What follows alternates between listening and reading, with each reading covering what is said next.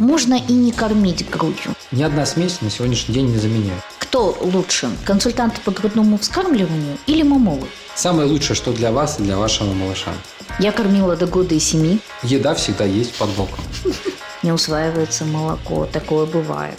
Это мое забрали тут, как это Всем привет, это подкаст «Клиника семейная». Сегодня у нас в студии наш прекрасный онколог-мамолог Мурашов Иван Юрьевич. Приветствую. Приветствую вас. Знаете, я вот слышала в свое время, что можно и не кормить грудью. Типа в искусственной смеси есть все то же самое, а здоровье груди, оно будет лучше, если вообще грудью не кормить. Это так? Нет, это абсолютное заблуждение. На сегодняшний день лучше грудного вскармливания, лучше натурального нормального женского материнского молока еще никто из людей не придумал. Альтернативы любой смеси нету. В молоке на самом деле содержатся не только питательные вещества, белки, жиры, углеводы, набор витаминов, но там же также содержится определенный набор гормонов, иммуноглобулинов, антител, которые поступают с мамы. И, и эта связь, на самом деле, молоко с взрослением малыша, оно меняется и по составу меняется. И вот эта вот тесная связь, вот этот тонкий подбор именно того количества веществ, что малыш должен получить, особенно на самых ранних сроках его жизни, от рождения, когда он получает молозивое молоко. Безусловно, там году к полутора оно менее концентрировано, но все равно он получает иммуноглобулины, гормоны. Ни одна смесь на сегодняшний день не заменяет. Что касается здоровья молочной железы, безусловно, молочная железа дана нам для выкармливания наших малышей, для выкармливания потомства, ну, если разговаривать биологическим языком. И тот орган, который не работает, он болеет. Молочная железа должна поработать и должна выполнить свою функцию. Проведены большое исследование, обширное. Таких исследований альтернативных много проводилось. Смысл в них, что они посчитали, что каждое кормление грудью не меньше года вот уменьшает возникновение рака молочной железы на 7%. Каждое последующее кормление грудью не меньше года уменьшает еще плюс дополнительно 3% к возникновению рака молочной железы. Поэтому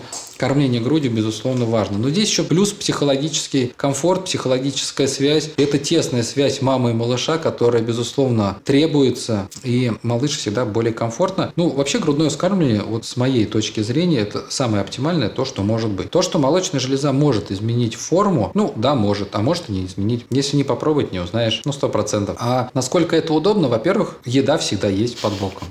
Не надо тебе с бутылочками, смесями, с запасами, куда бы вы ни поехали, в путешествие, на машине и тому подобное. Вы всегда можете отойти в уголок, закрыться. Сейчас много существует комнат для кормления мамы и малыша. Эти условия, они создаются и созданы уже. И это всегда хорошо, это всегда свежее, это минимум каких-либо осложнений, потому что вот это вот морока с бутылочками, но я думаю, кто с этим сталкивался, я думаю, сразу себя узнают, поймут и скажут, да, с бутылочками это сложнее намного. Ну, когда, знаете, я кормила грудью, у меня был такой период, что после родов, буквально там в течение недели, как меня выписали из роддома, я загремела в больницу на удаление желчного пузыря. И я очень переживала, что у меня грудное вскармливание исчезнет. И я как заведенная каждые три часа сцеживалась, а пока дома был муж э, с моей свекровью, получается, они кормили дочку бутылочками. И тоже, когда я вернулась домой, муж просто вздохнул с облегчением, потому что, говорит, это такая свистопляска, это, говорит, помой, стерилизуй, проверь, там нужную температуру воды, и там да, определенное количество вот этой смеси, все это размешай. Еще ребенок там еще возмущается, плюется, ей не нравится, она поела молока, да, как бы маминого, ей потом эта смесь вообще не нравилось. Да, безусловно, это очень комфортно. Это и для малыша комфортно, и для... Во-первых, для малыша, ну так скажем, питание на груди – это их труд, это физический труд, они устают, и это тяжело. Но совет такой, что особенно первым девушкам, пройдите курсы, как правильно прикладывать, как правильно сцеживать, как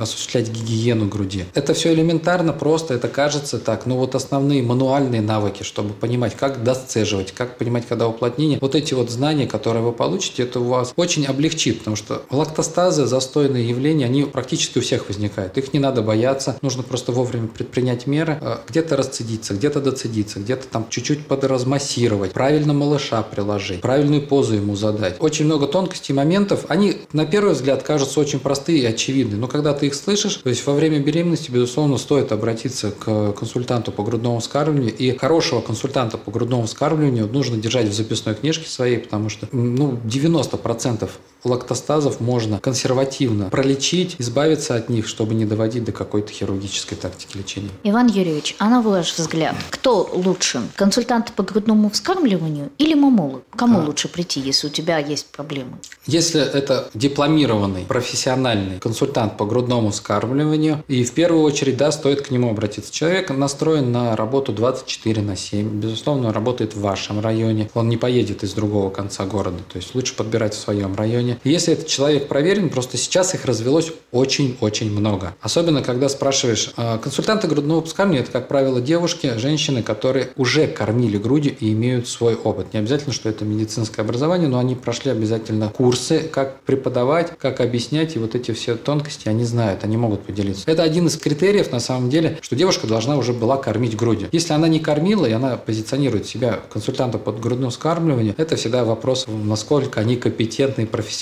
Я как врач могу сказать, вот у меня все дипломы в открытом доступе, они лежат, и любой пациент может посмотреть и убедиться в их наличии, и номера, я думаю, они тоже все зарегистрированы официально, и скрывать мне нечего. Когда консультанта по грудному вскармливанию спросить эти документы, безусловно, у человека, которого они настоящие, и они у него есть, он их покажет вам с удовольствием. А вот когда возникает вопрос, я забыл, где-то я вам потом пришлю, вас это должно насторожить. То есть такой хороший маркер, проверяйте документы профпригодности. То есть человек, если он образованный и у него настоящие эти дипломы, он не будет это скрывать. Это хороший показатель. Ну и плюс сарафанное радио тоже работает. А, отзывы читайте, подбирайте по знакомым, по соседям. Первыми симптомами с лактостазами. Безусловно, консультант по грудному вскармливанию способен помочь, и это будет, да, объективно достаточно и эффективно. Но если вы видите, что у вас поднялась температура, уплотнение, покраснение кожи, то, безусловно, это уже врач-мамолог. То есть, девушки, если вы сейчас это слышите, и вы планируете кормить грудью, если у вас просто лактостаз, где-то там немножко застой, или вы не знаете, как приложить ребенка к груди, то лучше консультанту по грудному вскармливанию. Но если есть уже прям такие большие признаки, тут лучше не тянуть, а действительно прийти к доктору. Потому что, насколько я знаю, существуют, в принципе, достаточно такие методики, которые можно провести прям, ну, допустим, в клинике. Например, с помощью ультразвука, по-моему, да, разбивают комки в груди. Ну, есть э, методики, да, есть подходы, то есть правильно сцеживать, правильно прикладывать малыша, можно помассировать, да, и ультразвук в том числе тоже в некоторых случаях применяется. Так скажем, 90% вовремя обратившихся мам с признаками лактостаза можно не доводить до мастита, можно расцедить, можно это все вылечить. То есть вот здесь именно не затягивать. Лактационный мастит, он начинается очень быстро, то есть за двое-трое суток он уже может развиться в гнойный мастит. Поэтому при первых симптомах, если вы понимаете, что вы не справляетесь там первые, вторые сутки, обратитесь к консультанту или к врачу-мамологу. Сколько, по вашему мнению, надо женщине кормить ребенка?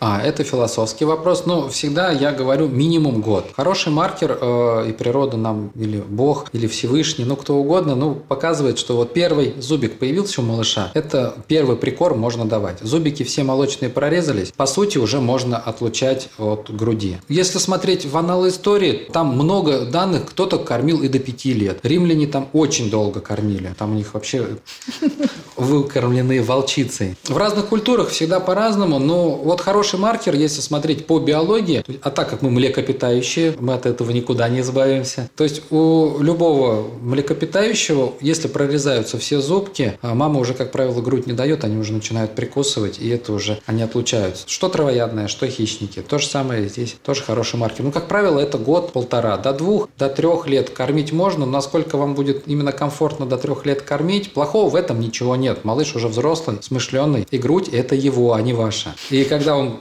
у вас в магазине или где-то в гостях уже просто приходит, поднимает мас, майку, футболку, кофту, блузку и говорит, что мама, я хочу есть, и уже говорит в три года, и насколько вам это будет комфортно, это решать вам. А, допустим, хорошо, мы решили закончить грудное вскармливание. Как лучше? Взять просто резко, закончить грудное вскармливание или мягко? Здесь совета не дам, на самом деле, здесь надо смотреть индивидуально. По мне лучше мягко заканчивать, то есть отлучить грудь, посмотреть, насколько она реагирует, где-то досцедиться один, два, три раза, возможно, молоко само перегорит и прекратит. Э, я всегда сторонник, не мешая организму работать. У нас все заложено, и все механизмы эти э, включения, выключения лактации, они тоже существуют. Если есть сложности какие-то, то, безусловно, здесь, опять же, с консультантом по грудному вскармливанию лучше поговорить, проконсультироваться. И вот этот момент резко, я считаю, что не нужно. Ну как, отлучать от груди малыша, скорее всего, наверное, да. Здесь уже просто, ну что, все, все закончилось, вот мы кушаем другое. Опять же, здесь очень дискутабельно Правильно, психологи говорят, что есть разные методики,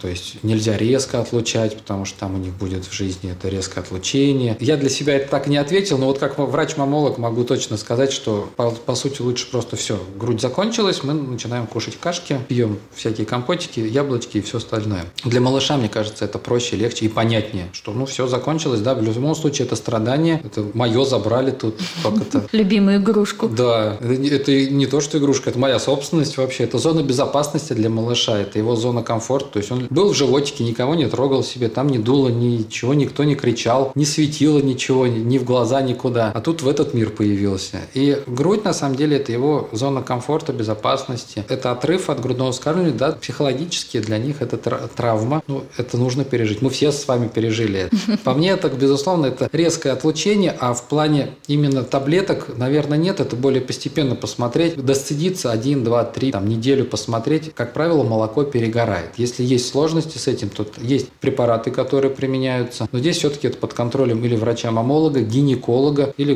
консультанта по грудному вскармливанию. Но лучше всего, на самом деле, обратиться к врачу-гинекологу или мамологу. Потому что, ну вот, допустим, даже у меня было так, что я резко заканчивала грудное вскармливание. Я кормила до года и семи. И в какой-то момент вот просто мне в один день мне щелкнуло, и мне это надоело. Вот прям вот надоело. У меня муж пришел с обеда, дом... ну, с работы домой. Это было часов 5-6 вечера. Я ему сказала, все, сегодня мы заканчиваем грудное вскармливание, я больше не кормлю. Он так удивился, говорит, а что, что случилось? Утром все было нормально, а вот я к вечеру переклинила. Говорю, все, мне надоело. Я говорю, я уже не могу, все, не хочу. Вот, и мы закончили резко. Ну, там, знаете, год и семь ребенку, она уже давно прекрасно все ела, да, там грудь, это реально было вот на заснуть, просто спать на груди. Но мне это тоже надоело. И у меня до беременности еще была пролактинома. Это тоже доброкачественная опухоль для наших слушателей, которая находится в гипофизе. И она заставляла мой организм вырабатывать пролактин в больших количествах. Э, после беременности, как выяснилось, она рассосалась. Как-то, я не знаю, может быть, с этим было связано или еще что. Но самостоятельно молоко у меня не перегорало у меня начался лактостаз, у меня полезла температура, у меня поле... были жуткие комки. Ну, я долго не тянула, я, в принципе, пошла к врачу, и врач мне выписал специальные таблетки. Название я здесь говорить, естественно, не буду. И с помощью таблеток мы прекратили лактацию, собственно говоря. То есть такие случаи, конечно, бывают. Лучше не тянуть, не ждать. Просто знаю такие случаи, когда женщины терпели, ждали чего-то там. Нет, не ждать абсолютно не нужно никак. Вы понимаете, что 2-3 дня у вас боли, вас жалобы появляются, то есть уплотнение, боль, покраснение, повышение температуры, все это не надо ждать. Здесь обязательно идем к врачу. То есть все это очевидно, жалобы появились, не надо ждать. А, и, ну и вся лактация здесь вот по психосоматике, по настройкам, вот вы рассказали, что вот все, раз захотела, отменила все. И вся лактация, я всегда говорю, что она идет от головы. То есть вот как девушка настроится, вот если есть какие-то страхи, что молочная железа изменит форму, опадет, там не будет красивой. Или я даю установку, там, три месяца прокормлю, все, а дальше никак. Оно так и происходит.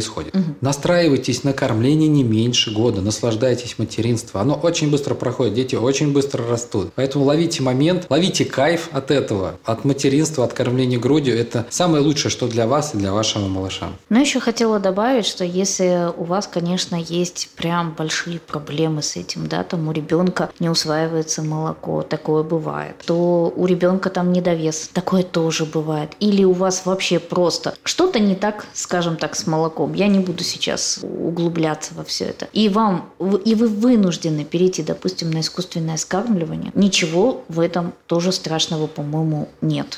Нет, абсолютно никакого криминала нету. Безусловно, мы всячески пытаемся сохранить и продлить грудное вскармливание. Ну, при разных патологических ситуациях, при разных жизненных ситуациях такое может случиться, что нужно перейти на смесь. Это абсолютно здоровые, нормальные, хорошие дети. Они никак не отклоняются от нормы, они кушают, и малыши тоже бывают ленятся. На самом деле им намного легче бутылочкой питаться, нежели чем грудью, потому что грудью нужно трудиться, добывать молоко. Проблем никогда нету с переходом, но если есть показания от отказа от грудного вскармливания, безусловно, здесь на чашу весов встает здоровье вас и вашего малыша или просто какая-то мифическая рекомендация, что только обязательно грудное вскармливание. Нет, здесь всегда должен присутствовать здравый смысл, что если есть возможность кормить, желание есть кормить, противопоказаний нету, безусловно, Безусловно, это, к этому нужно стремиться. Если есть какие-то сложности социальные, медицинские, по показаниям, то, безусловно, здесь нужно взвешивать и отказываться от грудного вскармливания.